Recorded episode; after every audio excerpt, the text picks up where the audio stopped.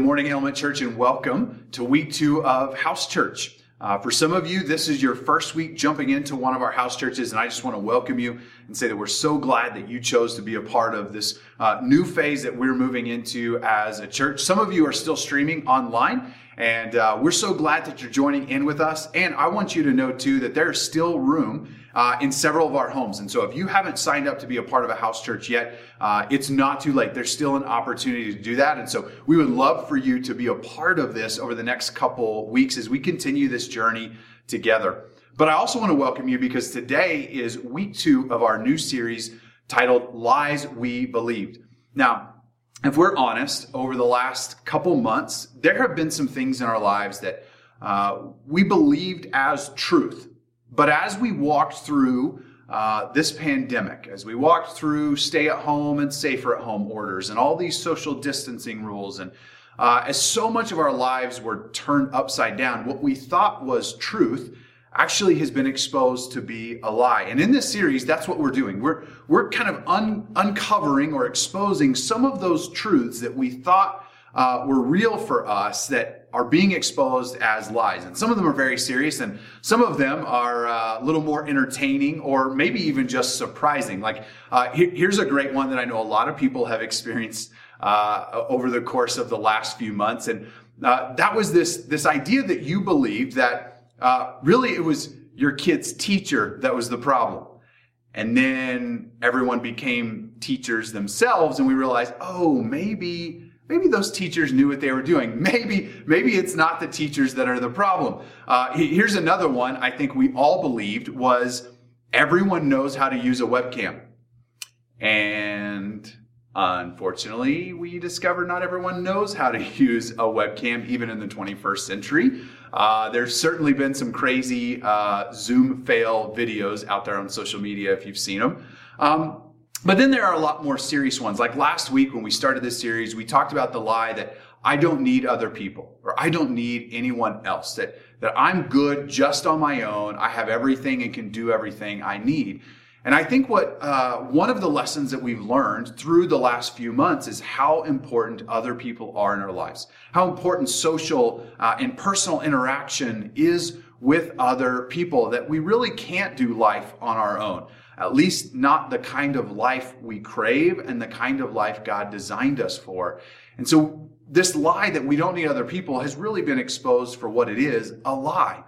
And as we talked last week, we talked about how, how the gospel informs our, our, understanding and need of one another. And, and we also talked about how the gospel calls us to unity that we are to live in unity uh, with our fellow brothers and sisters in Christ. And some of the things we talked about as we talked about this unity is that as, as the gospel informs how we relate to others, that, that our love should be genuine, that what we say or what we post should actually reflect what's in our hearts, or maybe if we say the right thing, our hearts should reflect what we post or say. We talked about how um, we are called because of the gospel to weep with those who weep. And the reality is for some, uh, it's hard to weep in this season because you haven't personally experienced some of the things that have caused others to be angry or to weep over. And what the gospel says is that we don't weep because we've experienced something personally. We weep with uh, our fellow brothers and sisters when they weep, even if it's something that we haven't personally experienced. Because we care about them, because we're united to them in the gospel. When others weep, we weep. And we also talked about how, despite the world teaching us that we treat our own in one way and we treat others in another way, that the gospel calls us to treat everyone uh, with love and respect and dignity. That anyone, even if they think they're our enemy, that we, we care for them and we serve them. Um, and as we move into week two and we change topics over uh, covering a new lie that a lot of us have been tempted to believe, I want to start with just a question. And, and here's my question for you today. Besides the kingdom of God, which we talked about several weeks ago and is the most common topic that Jesus taught on, it was what he brought up the, the most often. Besides the kingdom of God, what do you think Jesus taught on the most? Think about it for just a second. What do you think Jesus taught on the most? Was it love? Peace? Maybe your first thought is heaven or hell or sin. Maybe you would say faith or prayer. But actually, aside from the kingdom of God, the most common and frequently mentioned topic in all of Jesus' teachings, more than faith and prayer combined, is money. Now, Jesus taught on a lot of subjects, and he taught using a lot of different styles, but his most common, his most preferred method was by using parables. Um, as a matter of fact, he used parables so much to teach that in Mark 4:34, uh, Mark actually kind of summarizes Jesus' public ministry by saying Jesus didn't teach the people or them anything without using parables. That's what he says in, in Mark chapter 4. Now, a parable is just an illustrative story. A parable can be true, so it can it can actually come from real historical events, but generally parables don't. Generally, generally parables are made up stories um, that are told to illustrate an important spiritual truth or idea. And it was Jesus' favorite way of teaching.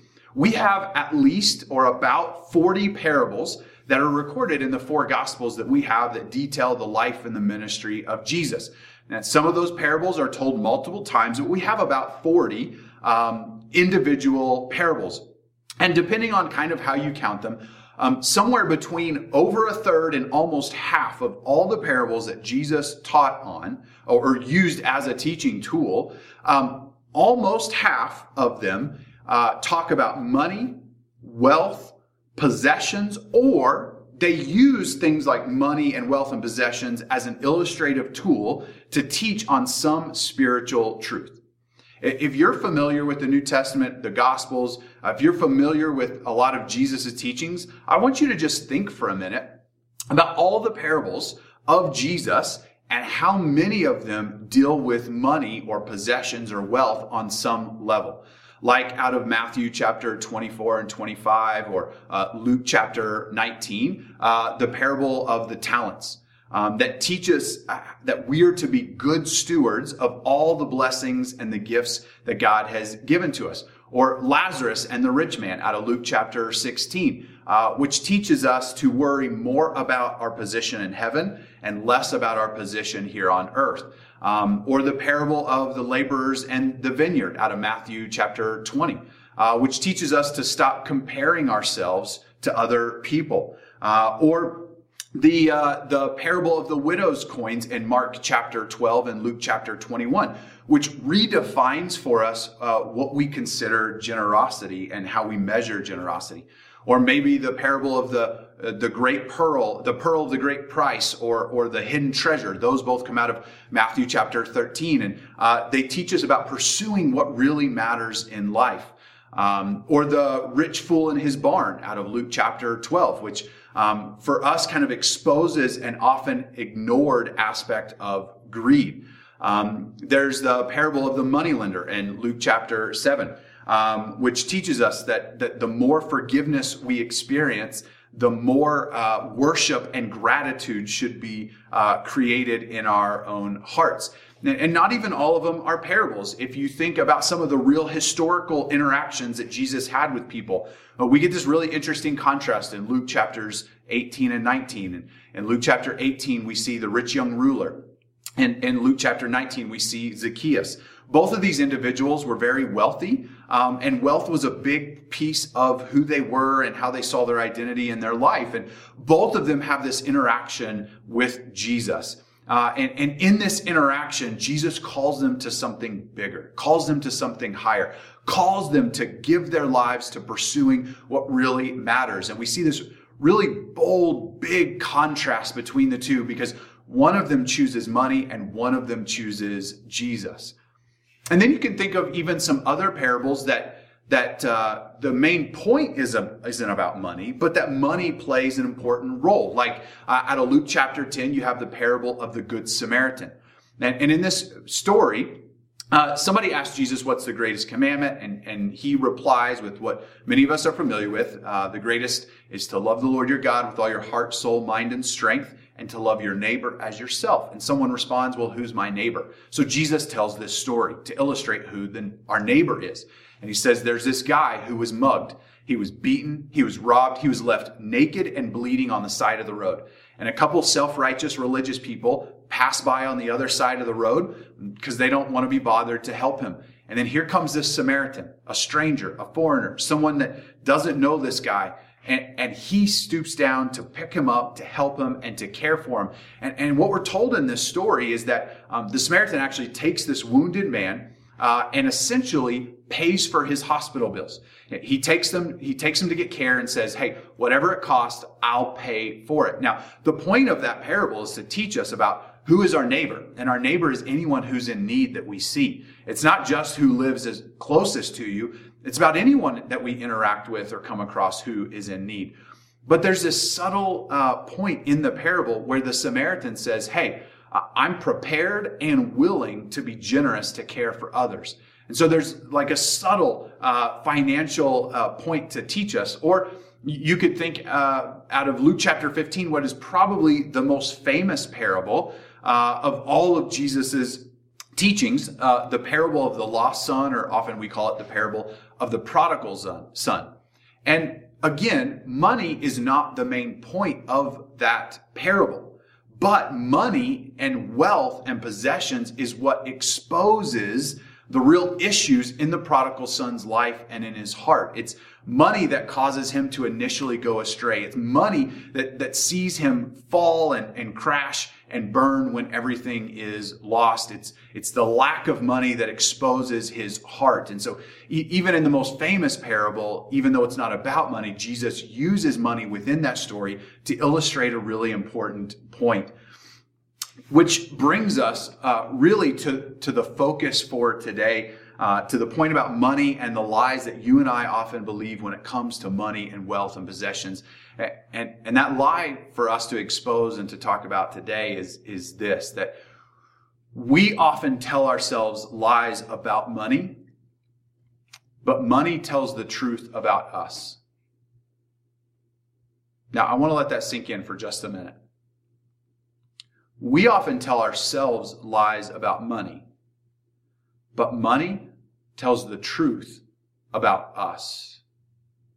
And as we explore this idea a little further, I want to invite you to turn with me to Matthew chapter 6.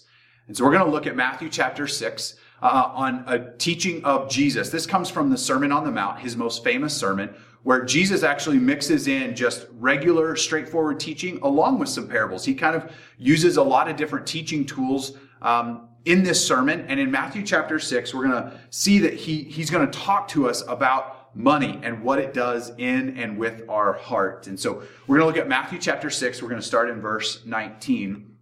Uh, if you'll look at that with me. And it says this, starting in verse 19 Do not lay up for yourselves treasures on earth where moth and rust destroy and where thieves break in and steal. But lay up for yourselves treasures in heaven, where neither moth nor rust destroys and where thieves do not break in and steal. So, uh, what is Jesus talking about here? Um, well, he's not talking about some kind of celestial savings account that you can like deposit in every paycheck. Um, you know, if we're honest, uh, within the last, uh, you know, many decades, two generations, uh, there have been a lot of preachers, there have been a lot of religious and faith leaders uh, who have abused their position of authority or influence in people's lives to swindle them, to, to, to essentially act as a con artist, to take money from those who really need it and, and put it in their own pocket for their own advantage. And Oftentimes, it gives us a really bad taste when we start talking about both faith and money. But Jesus, in his teaching, isn't doing this. He's not trying to swindle anyone. Jesus isn't teaching on money and then passing an offering bucket around uh, for everyone to give up something uh, for him. As a matter of fact, um, Jesus routinely taught about the dangers of wealth and money. And, uh, and, and when some people came to follow him, Jesus would give them warnings. He would say, Hey, you need to know, you need to count the cost of what it means to follow me.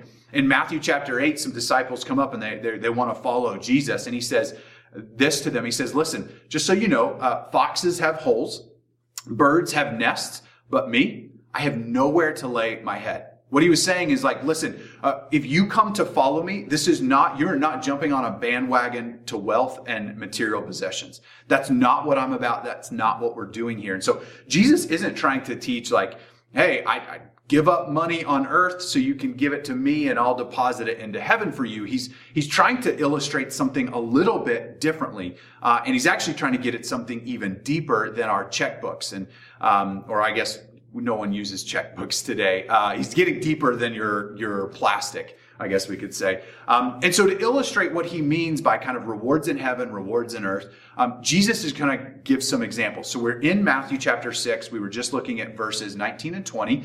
We're going to back up to verses one and two, and then a few other verses still in chapter six. So we're going to back up Matthew chapter six, six, uh, looking at verses one and two, and Jesus says this. Beware of practicing your righteousness before other people in order to be seen by them, for then you will have no reward from your Father who is in heaven. Thus, when you give to the needy, sound no trumpet before you, as the hypocrites do in the synagogues and in the streets, that they may be praised by others. Truly, I say to you, they have received their reward in full, or they have received their reward. Now, here's, here's what's interesting. Jesus says, listen, when you do something good, when you are generous, when you, when you give to those in need, don't post about it.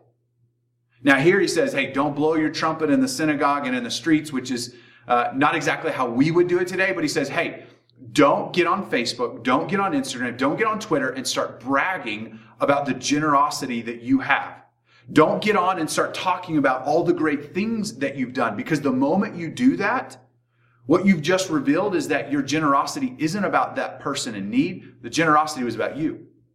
It was about you getting attention. It was about you getting the praise of other people for your deed. And so it's not, Jesus doesn't say, don't give to those in need. He says, don't make a big deal about it when you give to those in need. Don't go around bragging about it, making a big deal. Because the moment you do, then you've just received all of your reward. Because the reward you were after was praise from other people. Well, you got it. Congratulations. But don't expect a reward from God. He says, rather, when you give, and he wants us to give, do it in secret.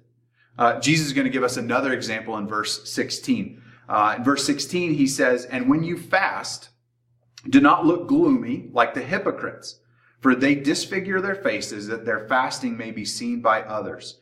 Truly, I say to you, they have received their reward. And this is the same kind of idea. If you don't know what fasting is, fasting is when you go, generally it's when you go without food for a certain period of time. It can be a day, a couple days. Um, sometimes people will fast longer. And, and the point is, there's kind of two points. One is to deny yourself something that you genuinely want and need in an effort to get something that you want and need even more.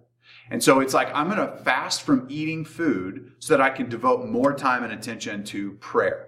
But the other advantage is that because we all need to eat and our bodies give us those regular reminders, uh, when you're fasting, every time your stomach grumbles, it's like an alarm that says, hey, don't forget to pray.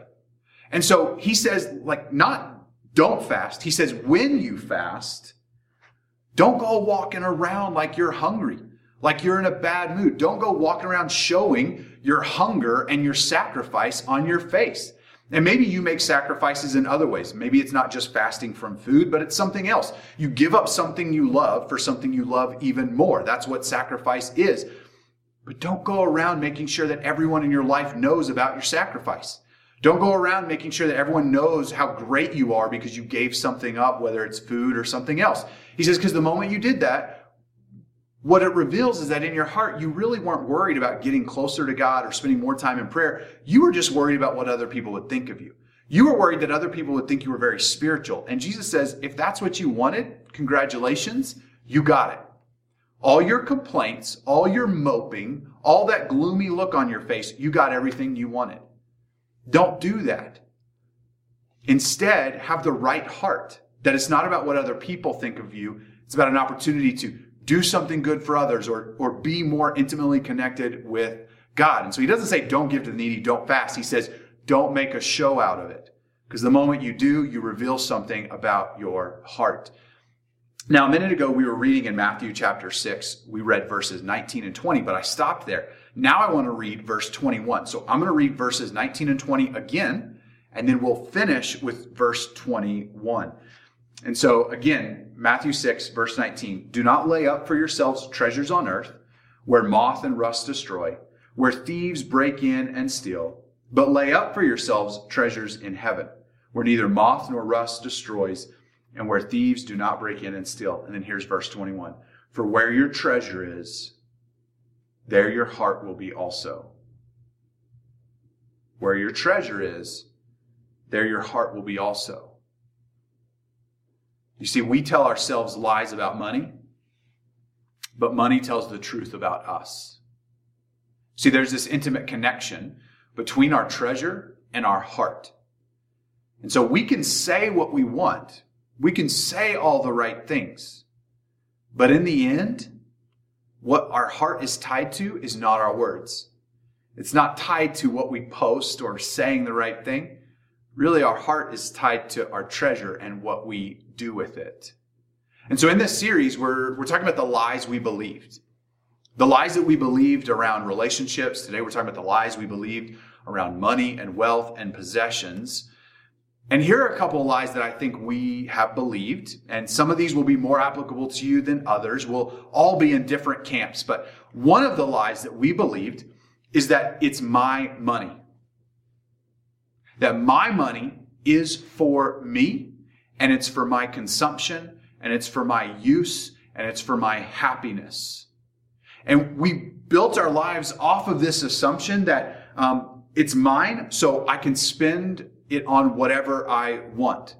Or this idea or lie that the underlying assumption is that my money will always be there, that the dollar is always coming in. So I don't need to save for a purchase tomorrow because the paycheck is coming tomorrow. Because see, all the money I come, that comes in is all for me. So for every dollar that comes in, a dollar goes out. Or if we were really honest, whether this is you today or it's been you in a different season, sometimes it's when a dollar comes in, a dollar and some change goes out. Because we assume it's all for us. And we assume that the money's always going to keep coming in. And then something like what we experienced over the last couple months happens. And some people were furloughed, some people lost their jobs, and all of a sudden they realize that the dollar isn't guaranteed to come in next week. And whatever dollar I get today, 100% of it isn't for me. It isn't for me to spend today. It, it, it isn't just fully mine to get what I want. But that's not the only lie that we believe about money. For some of us, uh, the lie that we believe is that I can buy my security.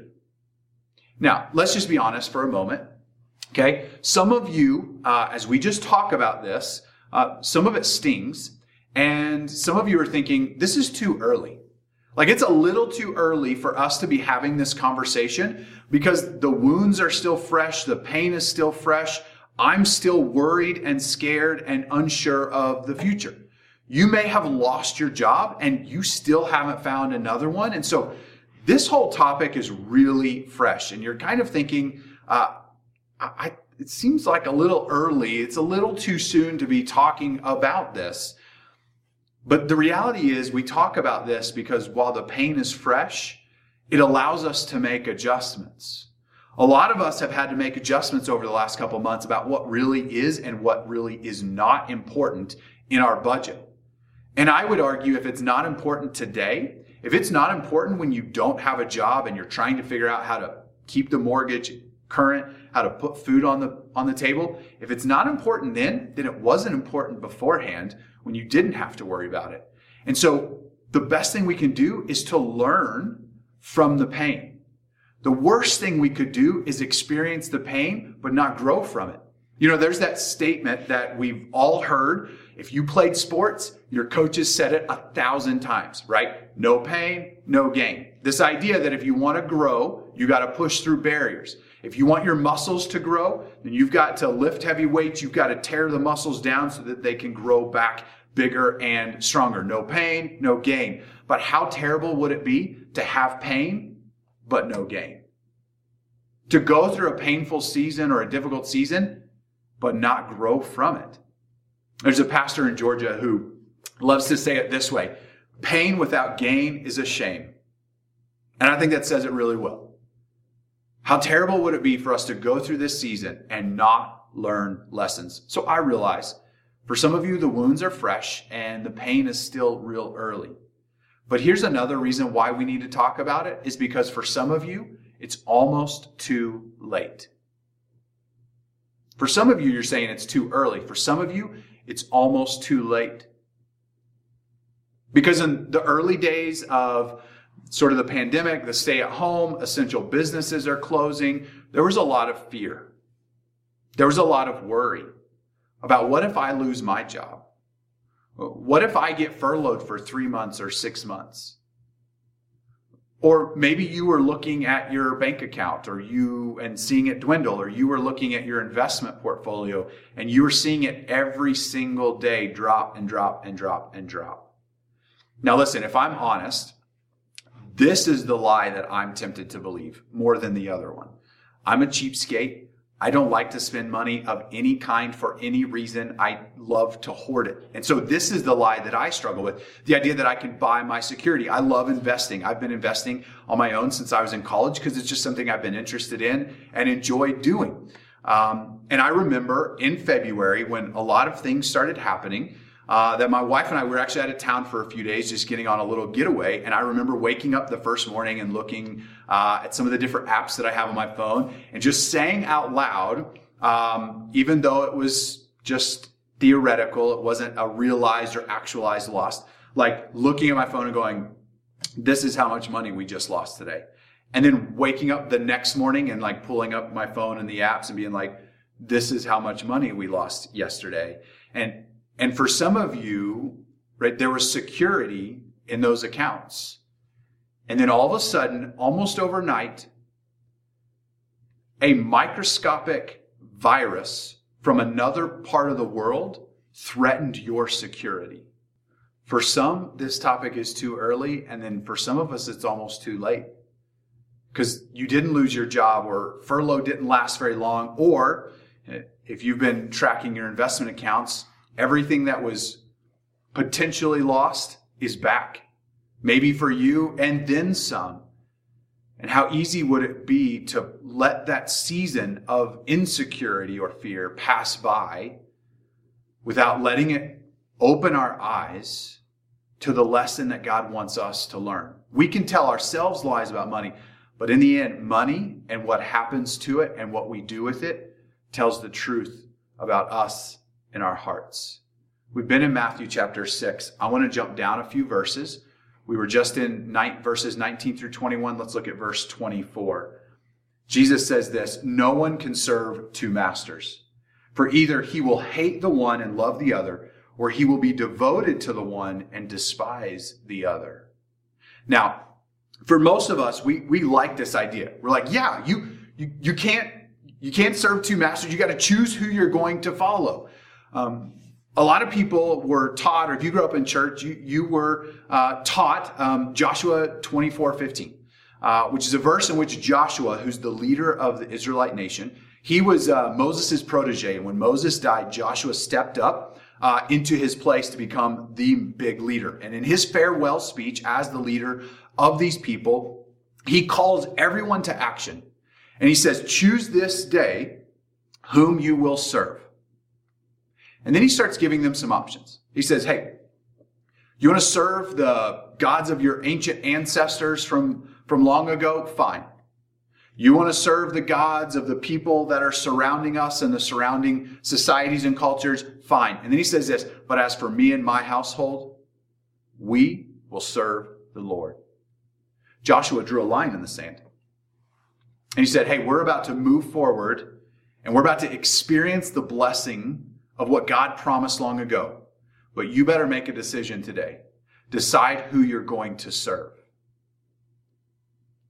It was, a, it was a line in the sand. It was a rallying cry for a whole nation to go, yeah, let's not forget how good God has been, what he's done, and let's make sure our allegiance is in the right place. Well, Jesus kind of does the same thing here. He draws a line in the sand. But here's the deal I didn't read all of verse 24, I only read part of it. Let's look at the rest. No one can serve two masters. We read this already. For he, for either he will hate the one and love the other, or he will be devoted to the one and despise the other. And then Jesus draws a line in the sand. You cannot serve God and money. See, there's a war for your heart. Sometimes we don't even realize it. Sometimes we think we found the comfortable balance, and there is a balance because the Bible clearly teaches that sometimes God blesses uh, through finances, through wealth. That, that can be a sign of God's blessing in someone's life. But the Bible also talks a lot about the dangers of wealth and money. So there's this fine balance, and sometimes we feel like, oh, I'm in a good place. I found the right balance. I'm, I'm good. But then something happens and it exposes a lie that we've believed. A lie that we've believed about money. And this season can actually be a blessing, a blessing in disguise. Because as the lies that are, are revealed in us, it gives us the opportunity uh, to expose those lies and to make a choice. Make a choice today whom you will serve. Let's pray. Lord Jesus, I thank you for the time that we have to come together to worship and to think. And Lord, this has been a challenging season for everyone. Some because of a loss of jobs, some because of a loss of relationships, some because uh, plans and, and things that had been worked for for so long were upended. And it's been a difficult season, but God, I pray that the pain we've experienced would lead to gain. That as, as we believe things that we thought were truth and they turned out to be lies, that, Lord, that it would be a moment for us to grow and that you would do a work in our hearts. I'm going to ask you to keep your eyes closed for just a moment as we have a minute to reflect. And as crazy and busy as life is, sometimes we don't take the time to pause and think and reflect. And, and this is an invitation for you right now to do that. To allow God to do a work in your heart, to expose lies that you have believed, to come out on the other side stronger, more secure in your position with God, more faithful to what He's called you to putting more of your security and the foundation of your life on Him and not on things.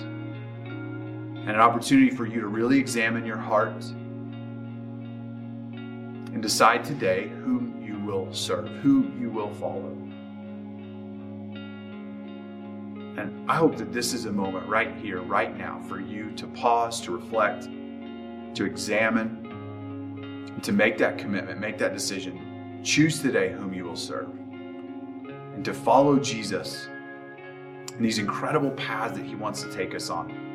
As we walk through pain, but through it, God takes us on the other side stronger and more faithful uh, to who He is, to the core of the gospel message and the calling He's placed on our lives. Lord Jesus, thank you.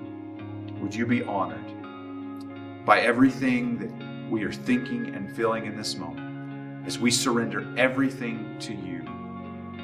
as we trust you fully and the truth that you reveal to us in your word. Lord, we love you. We thank you. We pray this in your name.